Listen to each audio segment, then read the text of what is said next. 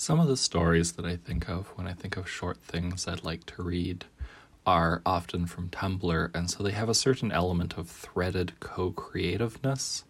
And I'm curious how well that reads in audio, so let's give this one a shot. On the topics of human beings, being the intergalactic hold my beer species. Imagine an alien stepping into a human starship and seeing a space Roomba, TM, with a knife duct taped onto it, just wandering around the ship. It doesn't have any special intelligence, it's just a normal space Roomba. There are other space Roombas on the ship, and they don't have knives. It's just this one, Knife Space Roomba, has full clearance to every room in the ship. Occasionally, room mem- crew members will be talking and then suddenly swear and clutch their ankle. Knife Space Roomba putters off, leaving them to their mild stab wounds. What is the point? asked the alien as another crew member casually steps over the knife wielding robot. Is it to test your speed and agility? No, it doesn't really go that fast, replies the captain. Does it teach you to stay ever vigilant? I mean, I guess so, but that's more of a side effect. Does it weed out the weak? Does it protect you from invaders? Do repeated stabbings let your species heal more quickly in the future? It doesn't stab very hard. It gets us more than our enemies. No, but that sounds cool. Someone write that down. But what is the purpose? I don't know, says the captain, leaning down to give the space Roomba an affectionate pat. It just seemed cool. This is the dumbest idea I've ever heard, but I thought about it for five seconds and realized that if I were, say, a random communications officer on board this ship and someone taped a knife to a Roomba, it would take maybe three weeks before even I was inordinately fond of Stabby.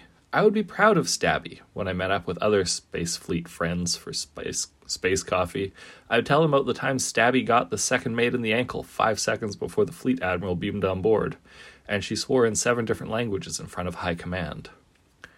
Also, by the fourth day, Stabby would be in the ship's log. He'd have little painted on insignia.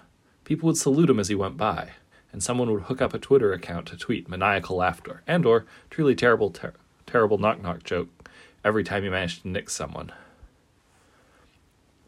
How did it get clearance to every room? The gruff security commander is watching the footage from the Admiral incident. Some obscure camera angle finally catches Stabby in the act. Someone get me the number of that space Roomba, TM. But, sir, the crew, they, we, sort of have a soft spot for the little thing. I know. I'm going to give it full access to the whole ship. Should be a riot when those Zendarians visit again. Final. I meant to add this several thousand notes ago, but better late than never, right? Rithlin was not having a good Galactic Standard week. First, Ze got stationed on a human ship as an ambassador for Zir race. Zir supervisor had always had it out for Zem, but this was a new sort of psychological torture. Everyone in the galaxy knew humans were strange, illogical species. Now Rithlin had to put up with their strange customs, including the small robot with a weapon. The humans didn't even seem fazed by it. They just stepped over the robot. They actually seemed fond of the thing. They named it Stabby. Humans are very strange, Rithlin often thought to himself. In the way they often held affection for non sentient piece of machinery designed to hurt them. The threat would be neutralized if they would just remove the tape holding the knife. But when Ze mentioned the idea to some of the humans, they seemed horrified and offended by the idea. Rithlin quickly learned to keep one of their feelers near the ground, scanning for vibrations of the small machine. But that was just the beginning. On the sixth galactic standard day of Zir time on the human ship, they were overtaken by a marauding group of pirates, of course. These particular pirates were Aquantians, a gelatinous species whose morals were as amorphous as their bodies. Their species can't survive in dry environments, so they travel in armored suits which repel almost all of the most advanced weapons in the galaxy. Their leader, who introduced himself as Captain Bjork, held the ship's leaders captive in the command bay. This, of course, included Rithlin, who cursed Zir's supervisor's name and clan. Suddenly, a small hatch opened behind Bjork. Aquatians cannot sense subtle vibrations while wearing their suits, so Bjork's signed victory speech didn't falter at the quiet sound. The security chief snorted. The human captain briefly shifted their eyes down to the hatch, but smoothly continued signing their reply to Bjork. Rithlin wished Ze had never been hatched, or failing that, had never met a human. This species was going to be the death of Zem. The humans were all attempting to ignore the new arrival, but Rithlin couldn't tear their attention from it.